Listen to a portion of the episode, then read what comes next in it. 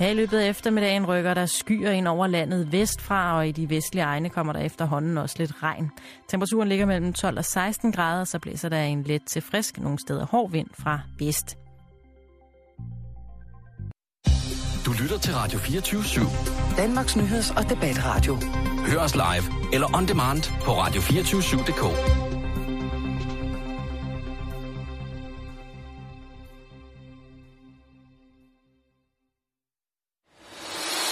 Velkommen i Bæltestedet med Jan Elhøj og Simon Jul.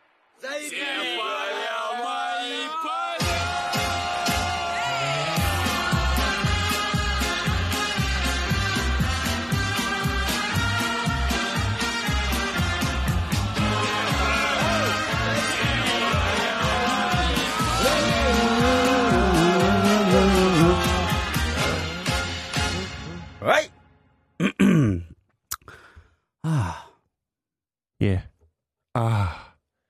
Jeg skruet op her. Jeg kan næsten ikke høre mig selv. Og det er jeg jo simpelthen nødt til, hvis jeg skal orientere mig. Ja, du skal bare hovedet lidt længere op i egen røv. Så kan man altid høre sig selv. Velkommen til Bæltestedet. tak skal du have. Ja. Jeg ved ikke, hvor jeg skal starte, Simon. Nej, jeg kan også godt se på dig, at du er, øh, du er fortørnet, og du er ikke helt til, der er nogle ting, du ikke er helt tilfreds med. Ja, altså, øh, vi kan jo godt lide at være først med historien, ikke? Ja.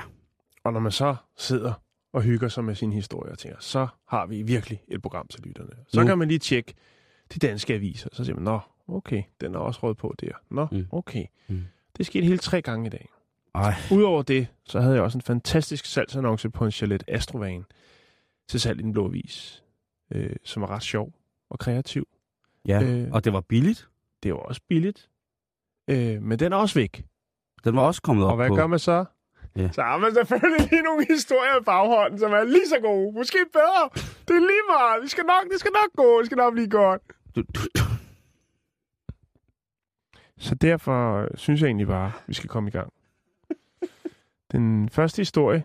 Ved du, hvem du lød som lige der? Nej.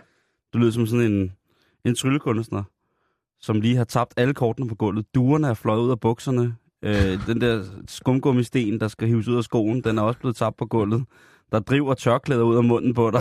Og så står du foran børnene og forklarer, at det skal nok blive godt igen alligevel. Og selv børnene græder er på vej til at gå, ikke? Kan I lide, Lunge? Kan I lide? Jeg Det skal nok være godt, det skal nok være godt, jeg skal...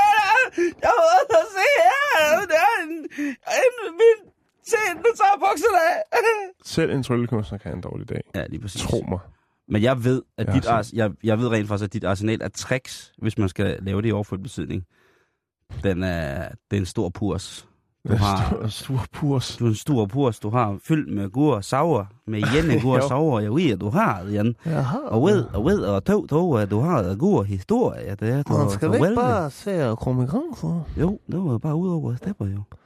Vi skal til Manhattan.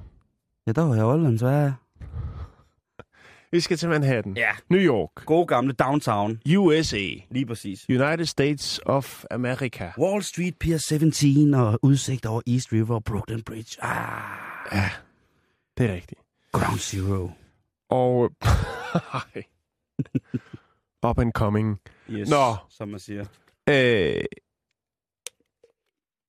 det er tre dage siden nu. Jeg har haft en liggende i skuffen. Jeg tænkte, mm. en eller anden dag, så sidder jeg med håret...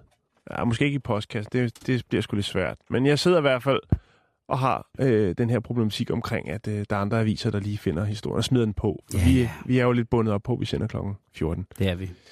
Nå, men øh, for et par dage siden, der var der altså en march. Læg mærke til det. Jeg ved ikke lige, om det var en rigtig march, men der var i hvert fald et optog. Ah, men stadigvæk tanken om at gå i takt. Vi ved, at det forstærker i hvert fald mange mænds selvtillid. Og øh, her var der altså så snakke om 400.000 miljøforkæmpere, som jo stort set har fyldt hele Manhattan. Ja, Øh, det må det. Og de, øh, de vil ligesom sørge for at få lidt presse på den konto ved at møde op så mange miljøbevidste mennesker på Manhattan.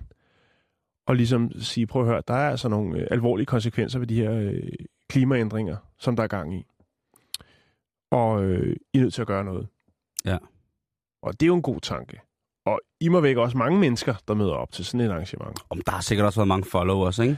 Det tænker jeg også. Så bare tænker, okay, jeg, tager, jeg får en dag fri, hvis jeg siger, at jeg skal ud og demonstrere for miljøet. Det er fint. Ja, lige præcis. Ligesom der er alle andre, ikke? Ud af 400.000, hvad har der måske været en 8-9 miljøaktivister, der virkelig mente det, ikke? Jo, Som vil give deres liv for pandagen og for et renere miljø og mindre koldioxid og så videre. Resten har bare været tomme likes, som tænker Det alligevel. er tomme kalorier, ikke? Nå, men i hvert fald. Så det, som der er vildt ved den her lille, det her lille arrangement, det er jo så, at der er en fotograf, der på, går på gaden efter, at den her sådan lille seance er løbet af stablen og tager lidt billeder. Og det er så her, det bliver lidt komisk, fordi at faktisk så er alle gader, hvor at de her har marcheret, øh, fuldstændig smadret med affald. Kaffekopper, aviser, tomme flasker, Gatorade-flasker, så videre, så videre. Alt det, der skal til for at holde den kørende i den Indian summer over there in Manhattan streets. Hold kæft, hvor er det pinligt. Jamen, det er jo... Det siger jo bare alt om, hvor seri- altså, så er det jo klart, at der ikke er nogen, der kan tage dem seriøst, ikke? Mm. Der kan godt være, at der sidder nogle mennesker inde, eller det gør der jo på Wall Street, eller på Manhattan, som har rigtig, rigtig meget med, med penge at gøre i store multinationale korporationer, som måske forurener rigtig meget, eller ikke tager hensyn til miljøet. Det kan jo genbruges, alt det, der ligger på gaden. Ikke? Både mm. plastikflaskerne og kaffekopperne fra Starbucks. Men chancen for, altså, der er jo affaldssortering. Ja, Og, og der, der kan er, man så godt lige smide den i. Det, jeg synes, der er så vildt, at folk har haft så travlt med deres, øh, med deres præmis her omkring miljøet, at de åbenbart ikke har haft tid til at finde sådan en skraldespand. Og i øvrigt, fordi at den var øh, adviseret, den her, sådan, øh, det her lille arrangement, var der blevet stillet ekstra mange affaldsspande op. Men alligevel, så ligner det altså noget, der er lort. Eller løgn. Ja. Undskyld mig, ja, det er øh, også når de er færdige. Jeg synes, at kombinationen er god. Det ligner, fordi det ligner noget, der er en lort af løgn, Jamen, det, når man ser billedet, ikke? vi skal have nogle tørre tal øh, på bordet. Ja. Papir og pap udgør 40 procent af, hvad skal man sige, det faste affald øh, på de nordamerikanske lossepladser. Mm-hmm. Øhm, og hvis vi så tager, hvad skal man sige,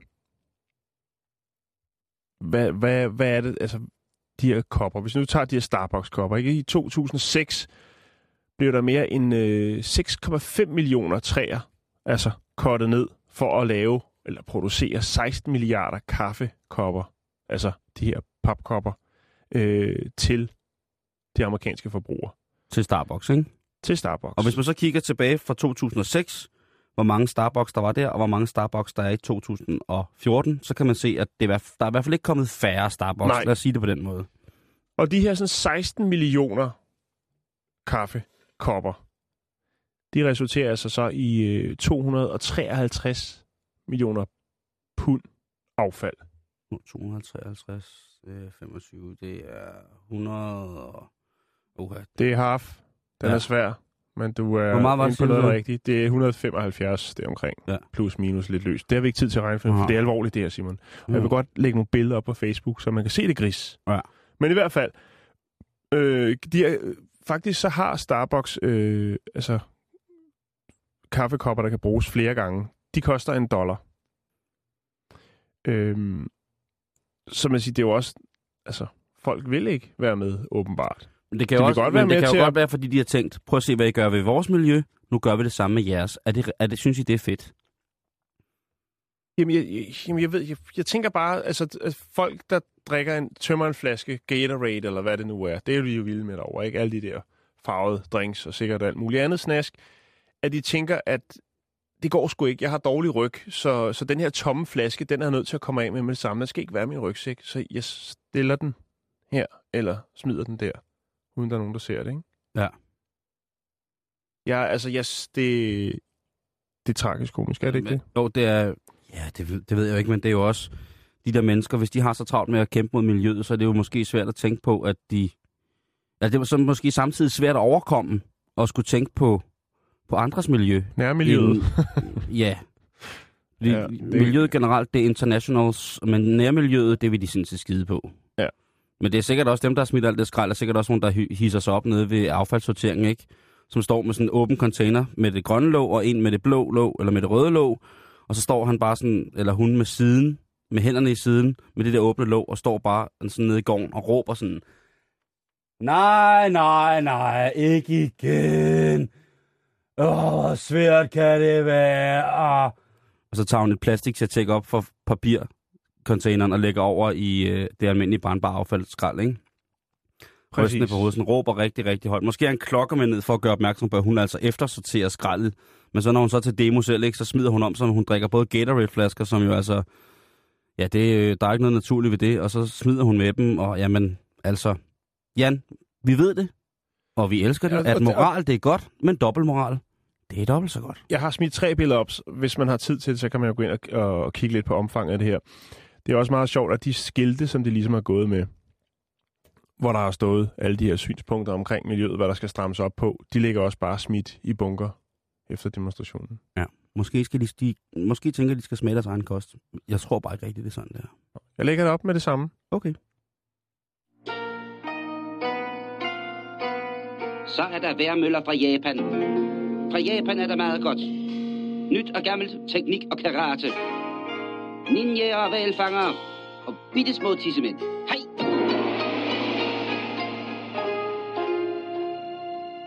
Vi elsker Japan.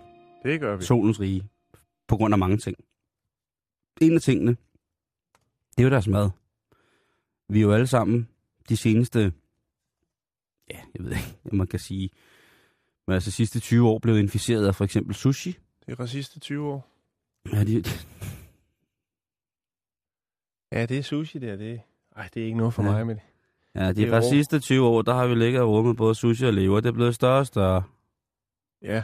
Nå. Og nu løber det også. Ja, det er skrækkeligt. Nå, Prøv at høre, Jan. fokus. Nå, nummer et bog på den japanske Amazon PT i dag. Vi skriver det værende dato. Det er den 25. 9. 2014. Det er en kogebog, men det er en lidt speciel kogebog. For det er en kogebog, som fortæller, hvordan man kan bruge kondomer til at lave mad i. Så det er ikke engang den store bagdyst, greatest. Mm, mm, mm, mm, Nå. mm, mm. Gentag lige, jeg blev lige hægtet af det her. En kogebog. Som har opskrifter på, hvordan man kan lave mad i kondomer. Altså bruge kondomerne som en form for form. Ja, det er jo det der. Eller det er ikke en form for, det er en form. Ja. en støbeform. Man kan jo lave meget. Man har jo set til familiefester, konfirmationer, begravelser, når folk har skulle spifte den lidt op, så, ikke, så har de jo fyldt nogle kondomer med vand og lagt dem i fryseren, og det ser måske også lidt mærkeligt ud. Ikke? Men festligt er det, men nu er der altså ikke bare isterninger og ellers mærkelige jellos, man skal lave i preservativ. Ja, nu er det simpelthen rigtig, rigtig lækre øh, opskrifter. Blandt andet er der en øh, super, skulle der være en us, altså virkelig smagfuld, kraftigt snegle i hvidløgssmør, som man kan tilberede i, øh, i preservativer. Der skulle være en kaj pilaf, altså noget med ris, han har sagt. Der er kager, og så er der selvfølgelig også frugtparfaiter, altså mere eller mindre froste ting. Og så er der alle mulige slags ting, man kan komme i fars, så, og så kan man jo ellers bare lave en farspølse, når man nu har formen. Og jeg tænker, selvfølgelig det er kun i Japan, men der er jo også nogle brugsanvisninger med. For så var jeg jo inde og tjekke. Jeg tænker, hvor meget varme kan sådan en, et kondom egentlig holde til? Og det ved man jo ikke rigtigt, før man har prøvet. Og man ved jo sikkert godt, at hvis man påfører det direkte ild eller en anden form for energikilde, der vil gå smelte, så er det jo klart. Så dør det. Men, hvad tilberedningstemperaturer taler vi? Taler vi om, at øh, der indgår form for sous vide, altså det vil sige, at man vakuumpakker ting i kondomer, Mm. og så senere hen tilbereder dem, øh, tilbereder dem ved lav temperatur i, i længere tid. Der står i hvert fald noget med, øh, jeg kan ikke læse det japanske. Jeg lægger lige et billede ud af kogebogen, så jeg kan se det, men jeg kan jo se, at jeg, jeg har fundet nogle billeder fra kogebogen. Det var ret vildt at bare copy-paste nogle japanske tegn, og så smide det op i Google-søgefeltet. Og så blev det til og, og så kom der bogstaver. så kom der bølger til, eller hvad hedder så kom der bøger, for, øh, kom kogebogen jo frem, ikke? Nå, i hvert fald. Hvad skal man tjekke? Og jeg er gået ind for at tjekke på, øh, på hvad hedder det, øh, på en hjemmeside, som hedder terapi, hobby.dk.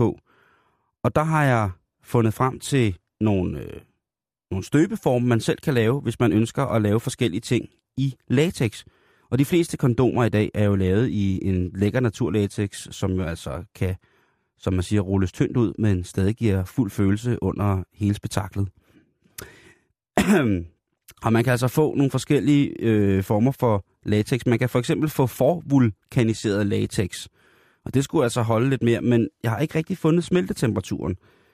Det vil jeg rigtig, rigtig, rigtig gerne høre, men jeg går ikke, jeg går ikke ud fra, og jeg vil ikke opfordre til nogen, at de skal enten øh, elske eller onanere så hårdt, at, øh, at latex smelter. Det tror jeg ikke, at nogen, der har godt af på noget som helst tidspunkt. Øh, selvfølgelig hverken latex eller det emne, som det er Mm. pakket ind i. Ja, altså der har jo også været, der er sikkert også lavet dem. Jeg ved det i hvert fald, der har, vi har snakket om tidligere, det der med at lave mad i opvaskemaskinen. Ja, det var jo et stort hit, men det er jo også sous vide-princippet. Det er altså, hvor Ja. man øh, tilbereder noget ved en konstant temperatur i længere tid, og så er det altså for, ikke for varmt, kan man sige. Ikke? Men der er jo ikke nogen fordel ved at, at, at lave maden i et kondom, vel? Altså fra, fra alle de andre posetricks, der findes. Jeg tænker, er det ikke bare... jo, altså... Det, For at det er sjovt at tage ind på bordet, så kan du komme ind med, med seks kondomer, og så Hvis- kan du klippe dem op, og så siger hej, hvor er det fjollet. Men altså, hvis nu kondomet har en smag. Hvis nu man siger, at man er sammen med en dejlig ladies, Oh, men det er, og jo hun... ikke, det er Øh, jo ikke en helt sådan, vel, det er jo ikke en Nej, men det ved- sund, der er også- sund smag, nej, nej, og det, de smider på de men ja, vi skal ikke, der, det skal, der skal vi ikke dømme. Nej, okay. Fordi hvis man men nu hvis det, har er været best, sammen... hvis det er en man- bestseller, så må man bøje sig i støvet Hvis man har okay. været sammen med en, en, en ladies eller en minds, som nyder smagen af for eksempel, jeg ved ikke, der kunne være en, der hed Dark Passion, en, en kondomflavor, som måske kunne være en blanding Ja. af mørk chokolade og Jeg skulle lige passionsfrugt, til at sige det 85 procent eller noget af den dur, ikke? tung og bitter, ikke? Jo. Eller, eller der kunne være... Som man øh, siger. Øh, Der kunne være sunflower oil, det er den helt neutrale smag af solsikkeolie. Der kunne være kardemomme og, og vanilje, Ja. eller kardemomme og lobster. Jo, Også en, en, du er frisk. Lige præcis. Dugfast kunne det også være. Og det kunne godt være, at der var nogen, der synes det smagte så godt, så de ville bruge kondomet med smags... Hvad hedder det? Med, med, med smagen af, af Dark Passion, for eksempel, ikke?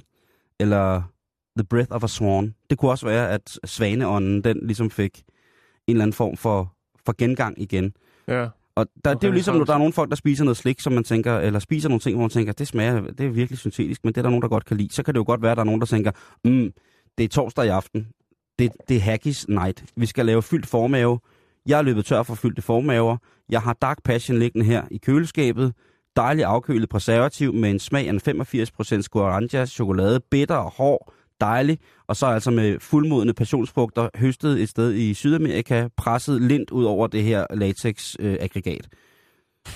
så får du lige pludselig en fuldstændig ny fusionshaggis med mørk chokolade, passion, og den her formave, som skulle være udstoppet, den er måske lige ved. Om hvem ved, måske hvis man er utrolig nænsom og kan finde ud af at pakke ordentligt, jamen så kan det være, at du kan bruge preservativ bagefter. Ikke? Så har man jo altså vundet på alle planer.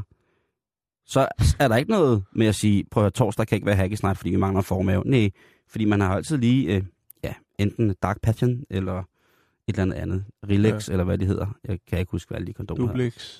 Det er så lang tid siden, jeg har købt sådan noget, så det, det køber jeg kun ved, ved særlige lejligheder.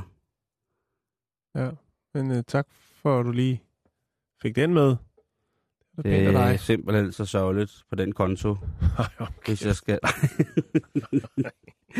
så det var, det var nyt fra Japan. Hvis du vil ja. have bogen øh, ind på Amazon, Smider du link op? jeg smider i hvert fald et billede op, så kan man finde den. Øh, jeg skal nok lige se, om jeg kan finde et link. To sekunder, så skal jeg være der. Rude boy, listen. Yes, we got the flow. Cause when I'm on the rhythm, yeah, me got the big soul. Ja, men øh, så var det jo her, jeg skulle have præsenteret en dejlig historie, jo, som jo så åbenbart også har fået lidt mediebevågenhed andre steder, så må vi jo videre i teksten. Og øh, så tænkte jeg, hvad er I vilde med derude, kære lytter? I kan godt lide den nye iPhone 6. Øhm, og øh, så dukkede der noget op. iPhone 6 Plus og øh, problemstillingerne dertil. Der vi ved godt, der er mange, der sviner det ene og det andet til midten, men der er altså også øh, en del japanere, som er rigtig glade for den, men som ikke rigtig kan nå hele vejen rundt på det forholdsvis øh, store display, der er på den nye iPhone 6 Plus. Og så går det hurtigt dernede, Simon. Og hvad gør man så? Det ved jeg, jeg besidder jo en af de her mindre asiatiske poter Jeg har jo to af Vi dem. har lige testet det i dag. Vi har lige testet det i dag, og jeg, jeg kan faktisk ikke nå hele vejen rundt om min iPhone med mine øh, små fingre. Nej. Og når jeg skal sms'e og åbne og lukke, så er jeg så nødt til at, at have, hvad hedder det, øhm, have gang i at skulle have en, lave en støtteanordning, hvor min lillefinger, min lille bitte pølse lillefinger, støtter under neden, således at jeg kan løfte den op og ned, sådan, så jeg kan med tomlen nå hele displayet. Altså, jeg vil ikke have en... ch- De der nye store telefoner, hvor de siger, at de har 7-tommer skærm og sådan noget, jeg vil ikke have en chance. Jeg vil skulle bruge den som en iPad. Jeg vil skulle stå med det i en hånd, og så jeg vil ikke kunne betjene med en hånd. Nej, men der er håb. Fordi at, øh, japanerne, de rykker hurtigt. Hvis der er en problemstilling, og det er noget med teknologi at gøre, så skal de nok sørge for, at alle kan være med på bussen. Og øh, det, det handler om, det er Yubi Nobiru. Yubi Nobiru! Yubi Nubiru. Ja. Og det er altså... Det er et- verdens sødeste navn. Lige pt. Det er Yubi Nobiru. Yubi Nubiru. Ja, det er en 15 mm øh, forlænger til din tommelfinger, så du kan komme hele vejen rundt på dit øh, display på din iPhone 6 Plus. Oh. Eller hvis du har en anden øh, Galaxy Note øh, 4, eller hvad du nu lægger og roder med, og har øh, asiatisk håndstørrelse, så er der altså, jeg kan lige smide et billede op for en reklame, den er allerede derude online, og det er jo altså simpelthen ligesom, altså den er lidt, den er lidt mere... Øh, hvad skal man sige, fast i det, end de her sådan, så gummidutter, du kan sætte på, på, øhm, på fingrene, når du tæller dine sorte penge, øh, efter du har været rundt på landets festivaler. Åh, oh, ja. De er så seje, de der. Et gummifingerbøl, eller hvad det hedder. Ja. Sådan en nub, Nubret finger. Ja, lige præcis. Den er lidt længere, og så er der jo fordi, at man skal jo have, ligesom, hvad skal man sige, håndens varme, eller hvad det nu er, der gør. Altså ligesom med de der handsker i starten, så kunne man jo ikke betjene en, en Strangler telefon. gloves. Strangler gloves. Øh, så derfor går der altså så en tråd fra, øh, fra din finger af og ud til fingerspidsen af din, øh, din fingerforlænger her, så du kan betjene din telefon. Den, at det kan jo være kærkommet i utrolig mange situationer at have sådan en lidt ekstra lang finger. Og folk kan jo ikke, altså de kan jo ikke undvære deres smartphone. Altså det jeg har lige set en overskrift i dag, at øh, der er jo en ret stor rasje i gang landet over. Øh, politiet har gang i, hvor de stopper folk. Og selvom folk får bøder for at sms'e og bliver taget for det, så sidder de sms'er videre, mens de får udskrevet deres bøde. I bilen. Ja, folk kan ikke undvære øh, den livline nu til dags. Vi snakkede om det i går. Måske kommer sms-målepistolen. Præcis. Og det virker åbenbart til, at der er behov for det. Det var noget andet noget dengang, der var fastnet. Ja, der, der, Der, var, var, det hele meget nemmere. der var, det var to 25 snørebåndet, og skulle man ringe hjem, så fandt man en telefonboks, og så ringede man hjem. døde ens, Og så kunne man gå lettere derfra. døde ens kærlige, men ellers oftest beruset mormor ved at falde i gadekæret i landsbyen, ja, så kunne det faktisk godt være, at man som barnebarn til hende var den sidste, der fik det at vide, fordi telefonen ikke virkede. Ja. Det er jo I noget andet i faktisk- dag. så Der, kan jeg der, dig- tager mormor jo en selfie lige hun fuldt falder i- gadekæret, ikke? Jo jo, det, sådan er det. Det Jeg kan fortælle dig en lille historie fra det virkelige liv. Jeg var ude og køre tog med mine børn i forgårs om morgenen. Ja. Jeg står på Flintholm station. Og øh, så ser min yngste datter, som er fem år, hun ser en telefonboks. Og så spørger hun, hvad det er. Så siger jeg, det er en telefonboks, og man kan, man kan ringe derfra. Så siger hun, men hvorfor skal man ringe fra stationen af? Og det er, jo, det er jo rigtigt nok. jo. Det er jo helt fjollet, fordi Ja. alle har jo den der, du ved, lige ved hånden. Men man skal jo høre sandheden, Jan. Ja, jamen, fuldstændig. Det, man skal høre sandheden for, for, for fulde børn. Men kan det blive vildere? Nu er, vi, nu, altså, nu er det iPhone, vi snakker om, og jeg, det er ikke elektronister, det her, men jeg vil godt lige bringe noget på banen, og jeg kan simpelthen ikke finde ud af, hvor meget det her det virkelig er noget, der fu- fungerer eller ej. Det er jo sådan, at der er ufattelig mange penge i, når der kommer et nyt produkt, og så lave øh, lidt, øh, lidt bling-bling, lidt ekstra ting til iPhones. Accessories, Jan. Accessories, ja. Jeg vil ikke sige det. Jeg Nu, sag, nu sagde jeg det. ja, okay. Men så, så er det ord, vi bruger øh, her. Accessories, accessories, accessories. Accessories. Mm. Og der er der jo så nogle firmaer, der spekulerer i, nå, vi skal lige have et aftryk af den nye iPhone, og så går vi i gang med at producere. Og det er selvfølgelig altid noget, der er lidt ekstravagant. Altså, vi snakker iPhone-cover øh, i 14 karat guld, øh, Mhm. eller 14 karat, øh, karat rosa guld, eller rent Oh. platin finish, hvis man vil have det. Oh. Og det er jo altså sådan noget, der koster øh, sådan 4500 øh, til op til 8500 dollars for sådan et dejligt kovar. Det der så går hen, hvor jeg siger, ligesom, altså og jo jo, der er selvfølgelig Altså, hvor der er penge, er der også idioter, som man plejer at sige, der hvor jeg ikke kommer fra. Øhm, så er der selvfølgelig også nogen, der godt kunne tænke sig at bruge lidt mere. Og så er det så, at jeg finder en hjemmeside, Simon. Jeg kan simpelthen ikke finde ud af det. 8.000 dollars, Jan. Jo, jo, Er du men det klar, hvor kan... mange penge det er? Ja, det ved jeg godt, men jeg finder så en hjemmeside, hvor du altså så kan få øh, toppen af poppen. Du kan få, det må være verdens dyreste iPhone-cover. Det dyreste, de har på deres hjemmeside. Det koster altså 48,5 millioner dollars. Jeg har ikke haft tid til at regne det store tal ud, men det er mange penge. Hvor, meget? 48? 48 millioner dollars. 48,5 millioner Det er, dollars. det er næsten 300 millioner kroner, ikke? Jo, men det der er jo, det er faktisk, at øh, jeg prøvede faktisk at købe et her lidt tidligere, for jeg tænkte, det er jo snart, det er snart jul. Øh, men de har, de har en ret flot hjemmeside, og hvis det her det er en, en, en joke, hvilket jeg meget stærkt formoder, medmindre man selvfølgelig, øh, altså, ligesom den der side, vi snakker om i sidste uge med Har du nogensinde Facebook. været i Dubai? Jeg skulle lige til at sige det. Men det, prøv, det er jo Eller Saudi? Har du nogensinde været i Riyadh? det, er- her er det ikke et cover, det er en helt telefon, du får. Ikke? Så det er, det er lige lidt federe. Altså, det kan godt være, at du kan få et, et fint øh, f- øh, 24 karat cover, guldcover øh, til en, en 4500 dollars eller 8.500. Men du kan altså her kan du få en specielt lavet iPhone for Falcon, hvor der simpelthen bare er den helt tunge diamant på bagsiden. Og så er der guld og platin i stridestrømmen. Jeg lægger et link op, så kan man selv sidde og rode derinde og tænke, Nå, skulle man forkæle sig selv lidt? Kan man egentlig trække det fra, når det er så stort et beløb for en firmatelefon?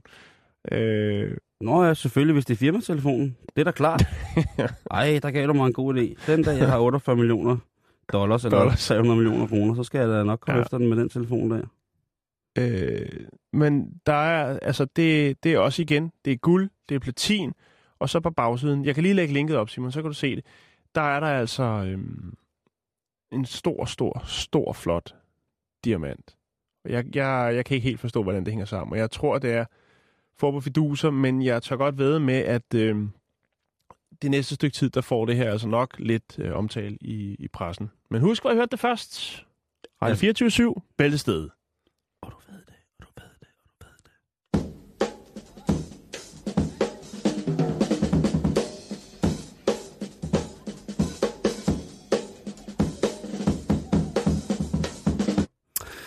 Vi skal en tur til Holland nu, og det er jo et sted, landet bag digerne, De Orange.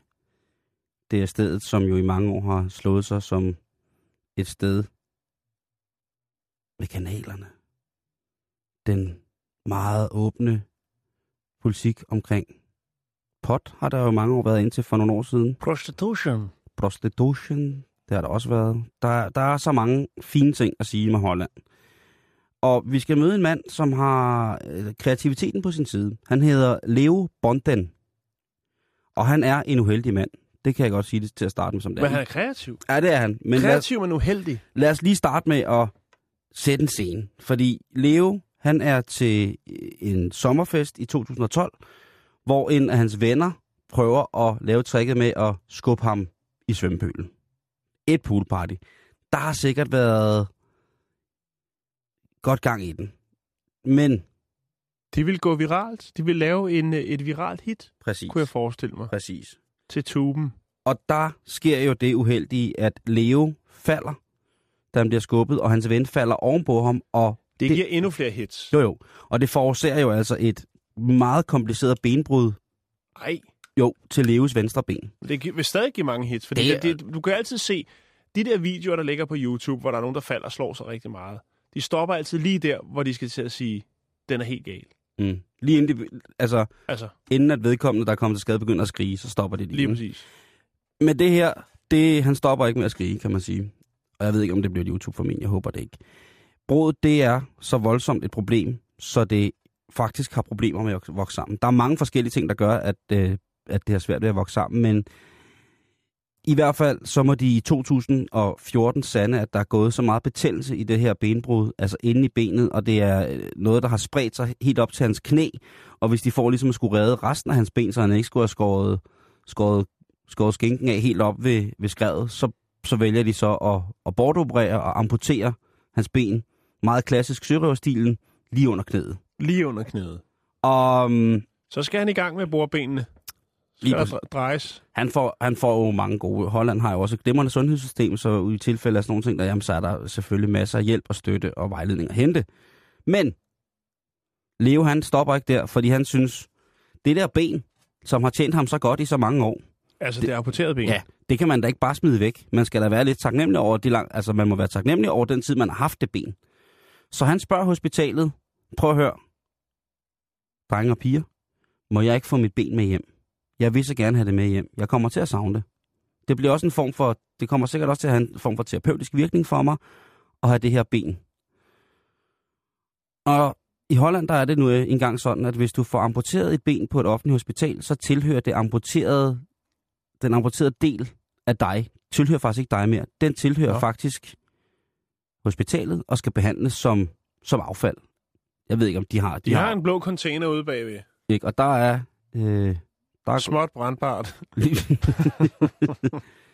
og, og det er han ikke tilfreds med at leve. Så han går altså hele byråkratiets rettergang og får til sidst løs, altså frigivet sit eget amputerede ben.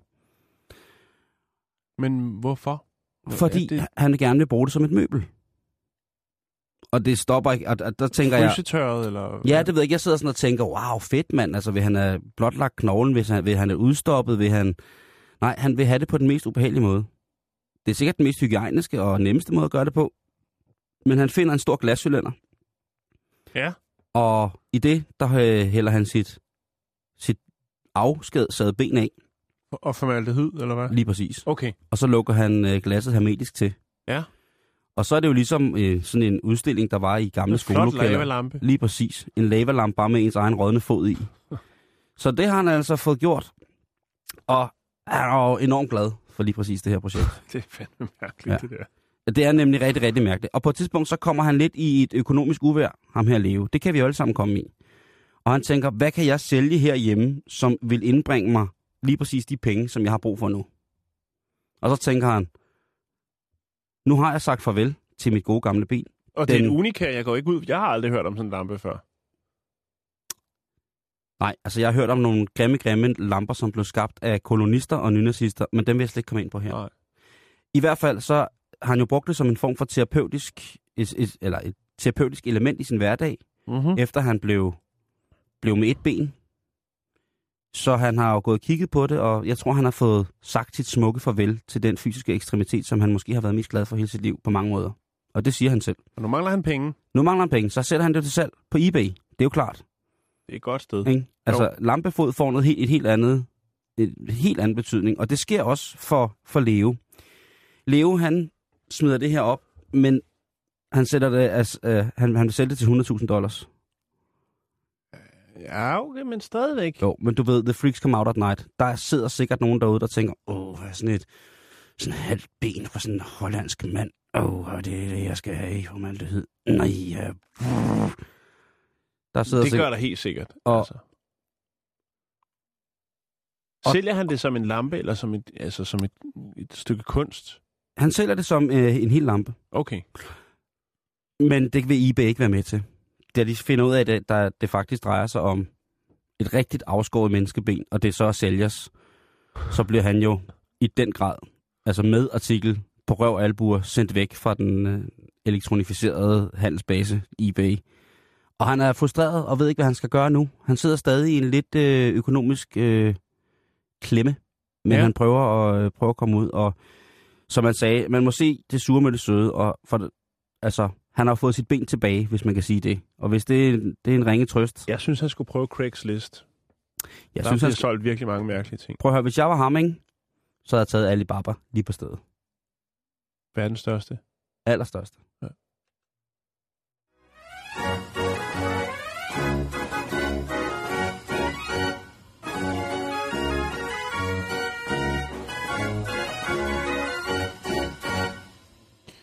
Så skal vi til Norge. Vi skal snakke brunost. Mm. Kan du ikke lige sige det? Brunost. Brunost. Brunost. ah, det er, men det er jo i alle afskygninger, der er, det er en af de, åh, oh, det kan jeg godt lide. Det er en geost. Ja, der er jo flere forskellige typer, skal vi lige til at Ja, sige. det her det er så geosten. Ja. Men det er de jo alle sammen. Den har jo en... Øh... Nå, det ved jeg ikke noget om. Men det ved jeg nu. øh, den har en kon- høj koncentration af fedt og Ja, sukker. Det er, en, øh, det er ligesom smør. Det er en tung Det er jo altså, hvor man tager gedemælken. Den brune farve kommer fra, at man tager den her gede formælk. Kære lytter, nu bliver det brækket ned. Ja, nu bliver lortet brækket ned for jer. Og så står de op på sæderen, op i, det gjorde de gamle dage, i kæmpe store koverkar under, øh, over åben ild. Og så rører de den her ost, den her masse, den her valle, den her ting, den rører de altså ind til, at sukkerstofferne i osten, det er faktisk, øh, det er jo det, der gør det. Altså det er jo mælkesukker, det er laktosen og i, i, i, i, formælken, som gør, at den får den her brune farve. Og så rører man og rører man og rører man, indtil man har den her faste, faste masse, som er fuldfed, og så får man altså den her, øh, det er jo en skæreost, ikke? Men den er jo altså, det er lidt ligesom sådan et smør, som altså har sådan en, en nødeagtig, cremet brun smag. Der findes to forskellige, øh, som er de originale. Der findes en mørkeblå, og der findes en bordeaux. Og de er altså begge to usandsynligt velsmagen, og virkelig et skandinavisk produkt, som man synes, øh, man er virkelig, virkelig, øh, virkelig glad for. I, I Norge, der bruger man den som sådan et universelt produkt, man kan komme det i alt. Den har også en fantastisk umami, altså det her lidt, lidt gæret protein, eller hvad man kan øh, kalde det.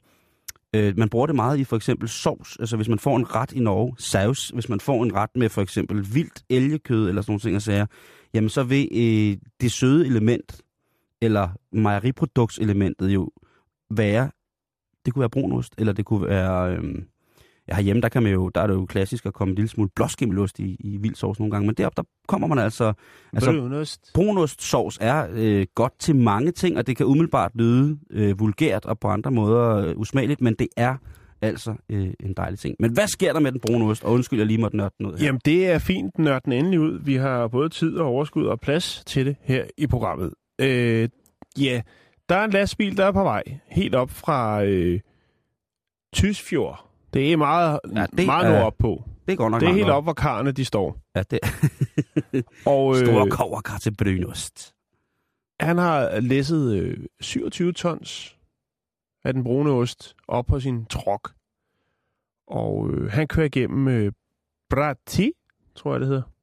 Jeg er ikke så god til norsk som dig, Simon. Brati-tunnelen, det ja. kalder vi den bare. Ja, det gør vi. Det er det, den hedder nu. Og øh, bemærker i sit sidespejl, at øh, der kommer lidt meget lys om bagfra. Er Øh, der nogen, der vil overhale? Blinker de? Ostepirater, måske? Nej, der, der er ild i osten. Altså, det er jo fucking dyrt, det her ost. Jo, jo, jo. Altså, Og det er 27 ton. Det er det, jeg siger. Det kunne godt være ostepirater. 27 tons myseost på vej. Ja. Der er ild i osten. Det må han konstatere. Han øh, klodser bremserne øh, 300 meter ind i den her øh, tunnel. Han kommer, øh, altså han er på vej ud. Han er på vej sydpå. Øh, og der er ikke noget at gøre. Der er ikke nogen, der kommer til skade. Der er ikke andre trafikanter på vejen eller i tunnelen.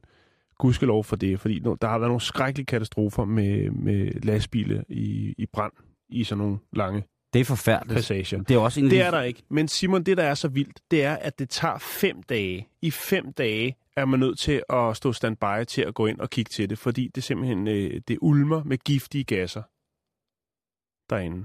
Altså, Der når er ild i de 27 tons ost. der står 27 tons brun ost eller myseost og brænder i en tunnel i Norge. Ja, det, lige det må præcis. man ikke grine af. Er der Nej, nogen, der, det, det, må man ikke grine før af. man ved, om der har været nogle personskader.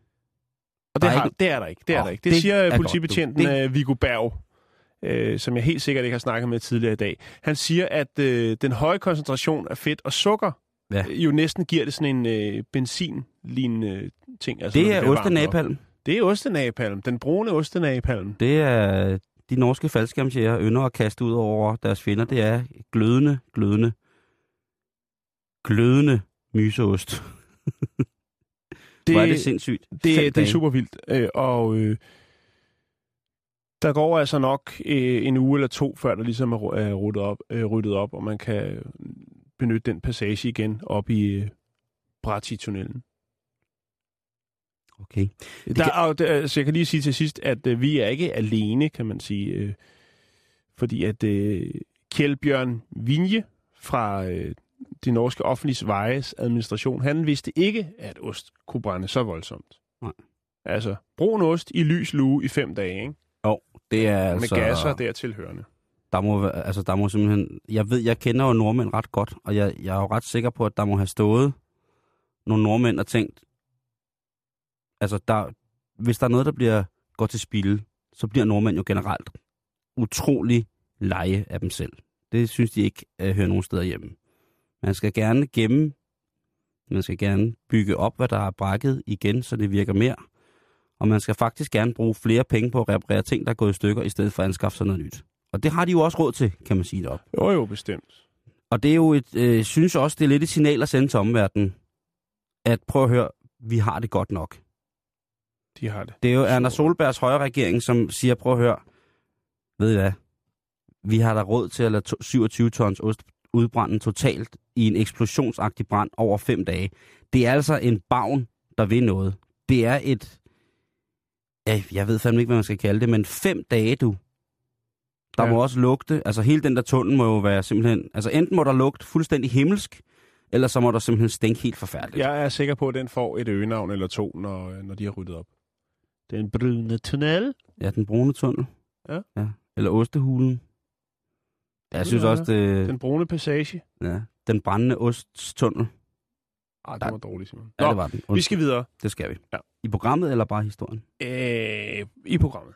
Okay, så lad os gøre det.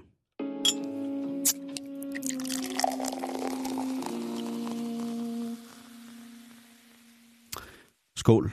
Det kunne være, at man nu er ved omkring lidt i tre allerede sidder og kigger ned på den dukfriske, kolde, klare pilsner, man her om ikke så længe til fyraften skal nyde. Og det synes jeg er fuldt fortjent, og jeg synes, at man i et land som Danmark med en så fin tradition for bryggeriet, Ølkultur. lige præcis, ja. jo kun kan, kan glæde sig over, at for eksempel sådan noget som mikrobryggerier har kronede dage i Danmark. Det er hårdt, det er svært, og det er selvfølgelig ikke særlig konkurrencedygtigt i forhold til de der store, mere lidt neutrale ting, der kommer ud af vores multinationale bryggerier. Men det kan bruges til noget, Jan. Og det er der nogen, der har måttet sande i, øh, i USA. Fordi der er ølbrug, øh, ølbrygning kommet på undervisning, eller på skemaet i på universitetet. Men ikke bare sådan, okay, nu går vi ned og køber en pakke gær og noget ølstarterpakke ned i Matas, og så kører vi bare lige med nogle, øh, nogle fade ned i kælderen, ikke? og så er der bare totalt okay, bare at vi får lidt dårlig mave her om et øh, stykke tid. Ikke? Okay. Nej, de går all in på den. Jeg går også ud fra, at alle er over 21. Det ved jeg faktisk ikke noget. Nej vel, men det tænker jeg, det, det er det jo Ja. nødt til at være. det er sjovt. Jeg går Men ikke på, ud fra, at man må stå og rode øh, med den slags. Nej. det har du faktisk ret i. Det er interessant. Det er meget interessant, Jan. Ja, undskyld, jeg bragte det på banen. Nej. Nå, fortæl. Det er i orden. Hvad hedder det? øhm, De har i mange år på Michigan State University haft øh, et destilleri, altså hvor de lavede alkohol, men det var sådan mere i forhold til kemi, at de ligesom havde at kunne fremstille de her, altså det her sprit, som de selv skulle bruge til forskellige forsøg, gik Mm. ud fra, og der har jo så sikkert også været lidt sjov og ballade. Jeg kender Ja, der i hvert fald. julefrokosten, Ja, ikke? uden at nævne navn, så skal da øh, i hvert fald nævne, at jeg kender der også til folk, som er installeret på højt, højt plan i det danske universitetssystem, og de ynder der også selv at, at brygge en lille squeeze i ny og næ. Nå, men det her øh, destillering, det skulle altså tages til nye højder. Så en af de her lærer på, øh, på den her skole siger, prøv at høre, hvad nu, hvis vi slår tingene sammen? Der er noget, et handelsmæssigt, merkantilt aspekt i det her. Omsætningen for mikrobryggerier i USA er eksploderet de sidste par år. Det er en milliard, det er en, altså det er en, en milliard forretning. Vi havde jo historien om øh, bryggeriet fra Texas. Dem, som lavede øh, den der 99 Lige pack øl på over to meter lang. Vi har en dansker i toppen af, af ølproduktionen, eller nicheølproduktionen i USA osv. osv. Og der kommer mere og mere. Men, som man siger, Michigan State, det ligger ikke så langt fra Detroit, kan man sige. Det område har jo været påvirket utrolig meget af, at øh, den, netop den by er gået for lidt og har haft det helt forfærdeligt. Det Mm. har alle muligt snakket nok om.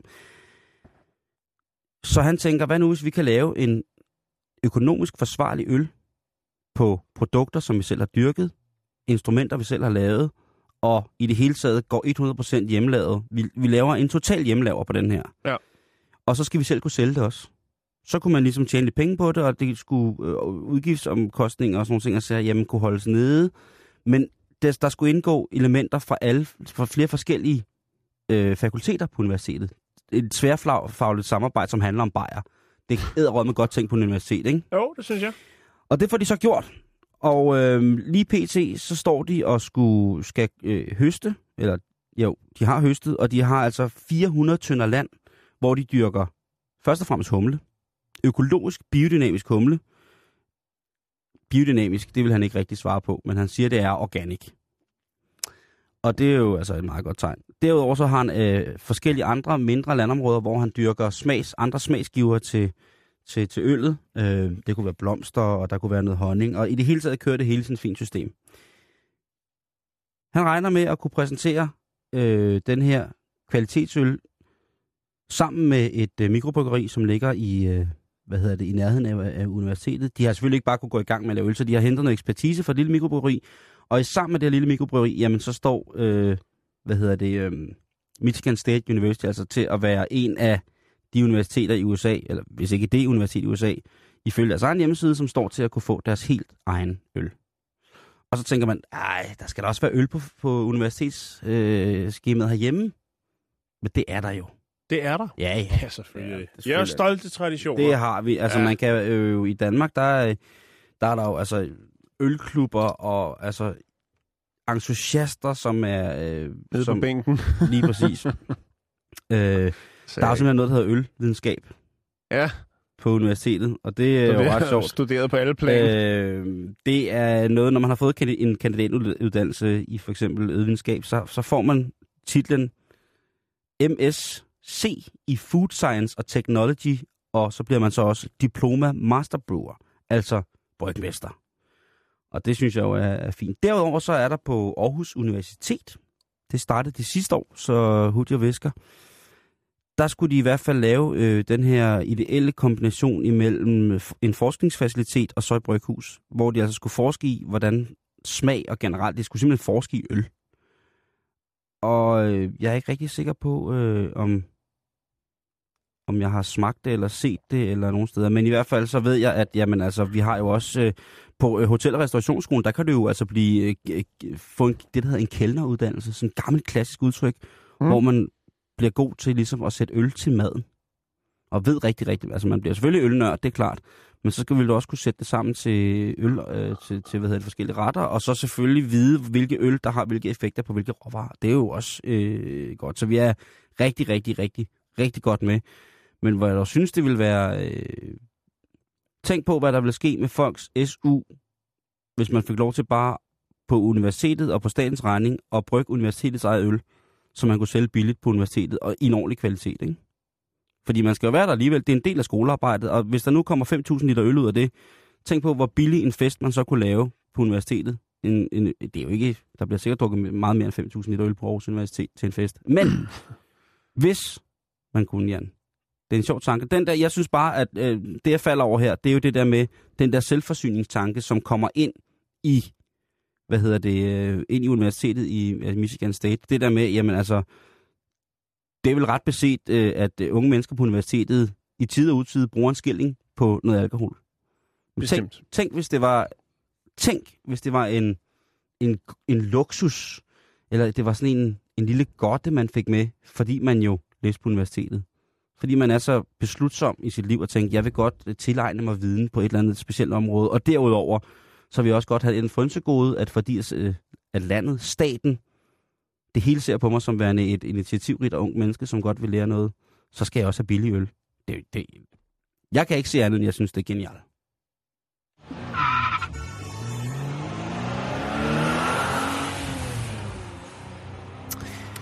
Ja, det var lige godt, Satans. Det er en dejlig, dejlig, dejlig, dejlig overgang, Jan. Fordi det skal nemlig handle om satan nu. Eller det skal Det handle om... Øh, ja, men det kan vi jo også godt lide. Jo, jo. Det skal handle om øh, Dagmar of Angra Mainyu. Vi skal til Indien. Nej, det skal vi ikke. Vi skal faktisk til Oklahoma. Oklahoma City. Good old Okay. Oklahoma City. Fordi der blev der her for ikke så lang tid siden afholdt en stor dark mass, altså en, en satanisk messe i det, der hedder, øhm, hvad hedder det, i det, der hedder Oklahoma City Civic Center Music Hall. Altså en, et kulturhus, et stort kulturhus. Det er et virkelig flot kulturelt sted. Og her, der ville øh, det her øh, Dagmar of Angra Manju, de ville altså til at komme, øh, ligesom fortælle, prøv at høre, satanisme, det er ikke farligt. Vi, det, altså, vi, det, er, det er ikke overhovedet, vi brænder ikke hinanden og offrer. Der står ikke en mand med langt sort fipskægt og store øjne, øjenbryn i sådan en djævlekutte og... Øh, oh, det gør der faktisk så, når jeg kigger på billederne. Men i hvert fald, så vil de prøve at indlemme det her satanistiske univers i den dejlige lokalsamfund, og ligesom oplyse det. Altså en informationssatanisme kalder jeg det. Mm. Så noget, kom nu her og kig, vi er ikke så farlige. Lige præcis. Ja. Dog så skulle man til arrangementet være over 16 for at købe billet. Men de havde jo lejet det her sted, og de havde øh, i samarbejde med en af de lokale administratorer fra kommunen, hedder det vel, Ja. øh, som hedder Jennifer Lindsay McClintock. Hun fortalte, at jamen, altså ham her, øh, gutten, Adam Daniels, som er chefen i de her satanister, han holdt et møde med dem, øh, sammen med nogle andre, øh, nogle sådan lidt mere tekniske folk, der skulle åbenbart øh, fremstilles et, et dæmonalter, hvor der skulle ligge en dame på. Så de skulle ligesom have nogle ting på, på det rene, og der har hun sagt, at prøv at høre, for, øh, for, hvad hedder det, for Adam og hans satanvenner, der gælder fuldstændig samme regler, som der gælder for alle andre. Altså, alt skal være i overensstemmelse med, med brandslukning, altså brandvæsenet skal over, og øh, I må ikke, der må, og så havde de jo så sagt, hvad der skulle ske. Helt ærligt havde satanisterne fortalt, prøv at vi skal lave nogle chancer, hvor der kommer både dolke og blod og Jeg tis skulle ind i. sige det, ja. Og der siger hun så, prøv at det går ikke. Det kan I altså ikke få lov til. Nej. Og så har satanist sagt, okay, fair deal Jennifer, du er en hård lady. Øh, vi laver tis om til eddike, og vi laver blod om til, at det, Ketchup? til, nej, til det ikke er der. Nå, okay. Øh, og i stedet for at forklare, hvad man normalt gør.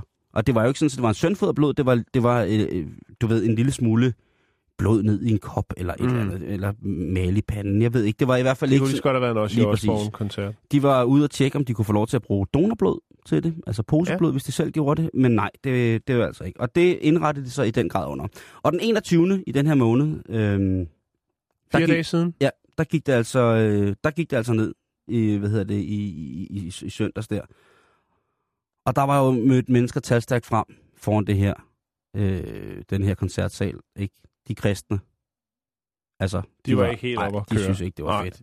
Øh, og de synes i hvert fald ikke, der skal være religionsfrihed, når det drejer sig om sådan ting. Altså, de havde jo også det her store sataniske alter med ind i koncertsalen, og på det havde de så lagt en kvinde, og normalt så skulle hun have været nøgen. Men fordi at de sagde, ah, I, I kan sgu ikke lægge en, en nøgen dame op på et, et, et satanalter midt her i vores fine kultursal. Så siger Adam, det er fint. Selvfølgelig skal hun ikke være nøgen.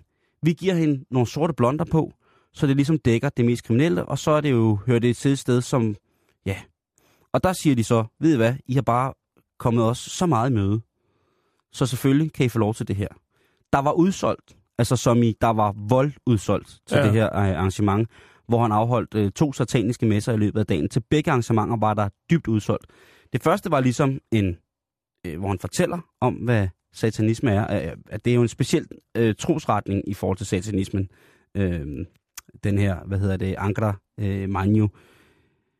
En lang historie, men i hvert fald så handler det om øh, Zarathurianismen, hvis man har- den som en, en, en, en guddom, der repræsenterer usandhed, slethed og mørke, så, så vil, vil Ankara, Angry, Ankara Manju, altså repræsentere øh, alt det her dårlige.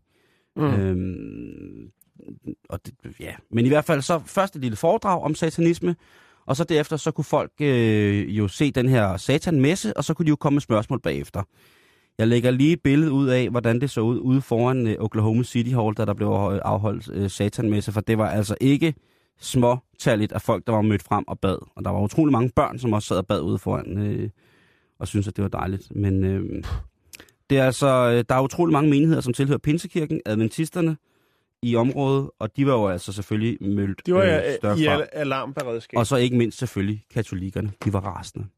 Så husk, at hvis du vil lave en satan med sig hjemme, få fat i kulturhuset, dit lokale kulturhus. Det kan være, at de kan hjælpe dig med lige præcis det, du har brug for. Og der skal bare justeres lidt. Så... Der skal bare justere lidt. Husk, ja. vinet ikke er lige så godt som tis i satanisk messesammenhæng. Hej Asger. Hej. Du er en af rapporterne, som øh, dukker op her i radioen lige efter øh, nyhederne her klokken 3. Hvad er det for nogle fine print, Det er med? Dan Parks billeder. Altså De ham forbudte- svenskeren, de som forbudte er- billeder. Ja, Ja, som jeg har taget med i studiet. Og øh, han er jo blevet sat i fængsel i Sverige. det må for man at sige. udstille, eller for at lave de her billeder, ikke? Og nu er der jo en mand øh, i Danmark, som får offentlige midler. Altså han er simpelthen betalt øh, licenskroner ved banevejen for, at de kan blive udstillet i, øh, i Danmark. De her billeder, det her det er et billede Okay. af Mohammed, der står nøgen med bar tissemand med en lille pige i hånden. Og det her det er billede af Jesus, der står med penge fremme og har den nede i numsen på Mohammed. Ja. Og en gris, der står og træder oven på Mohammed. Ja. Simpelthen. Det er altså... Vi laver et kritisk selvfølgelig interview med den her mand. selvfølgelig. Det lyder meget Er du fornuftigt. sindssyg? Ved I, hvem det er? Der vil lave det? Nej, altså ham manden, der vil bane vejen for. Nej. det. Plus. Men her er Ja. nyhederne.